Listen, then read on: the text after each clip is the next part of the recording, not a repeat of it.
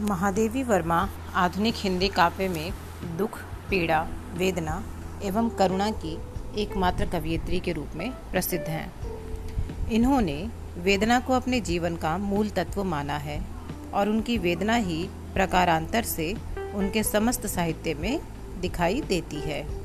कहीं वह पीड़ा बनकर व्यक्तिगत विरह वेदना को व्यक्त करती हैं, कहीं करुणा बनकर समस्त मानवता का उद्धार करने के लिए उमड़ पड़ती है। कहीं संवेदना के रूप में दुखी मानव जीवन पर सहानुभूति प्रकट करती है तो कहीं खीज एवं रीज बनकर जर्जित, जर्जर सामाजिक रूढ़ियों पर प्रहार करती हैं। जीवन और साहित्य दोनों में ही वेदना का प्रयोग दो रूपों में होता है, आध्यात्मिक और लौकिक रूप में। महादेवी ने भौतिक वेदना का वर्णन करके भी आध्यात्मिक वेदना की बात कही है। महादेवी के काव्य में दीपक, बदली, ये सब प्रतीक रूप में व्यक्त हुए हैं, जो आजीवन स्वयं घुलते हैं पर संसार का कल्याण करते हैं। ऐसी ही वेदना को महादेवी श्रेयस्कर मानती हैं। उनके अनुसार, वेदना, जब एक निर्झर की भांति आत्मा से फूट कर बह निकलती है तो वह समस्त जीवन को मधुर और सरस बना देती है। दुख के पद छू बहते झरझर, कण कण से आँसू के निर्झर हो उठता जीवन मृदुरवर।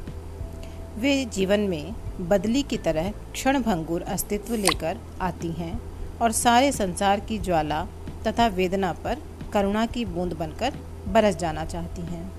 यही उनके जीवन की सार्थकता है और यही उनका परिचय और इतिहास है।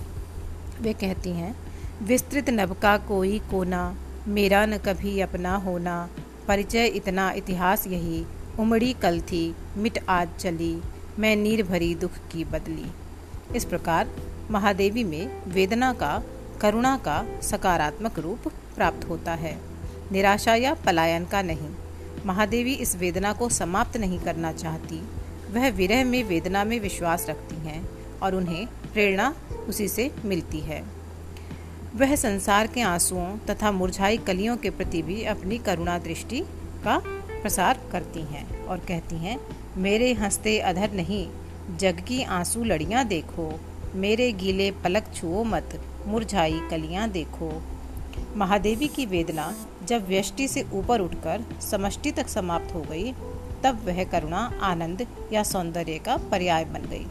उनके काव्य का सर्व प्रमुख तत्व वेदना वेदना का आनंद, वेदना का सौंदर्य, वेदना के लिए ही आत्मसमर्पण है। और उनके जीवन में, काव्य में जो वेदना तत्व दुख से आरंभ होता है, वह क्रमशः विकसित होता हुआ, सृष्टि के सुख दुख में समन्वय स्थापित करता हुआ कल्याणकारी रूप प्राप्त कर लेता है।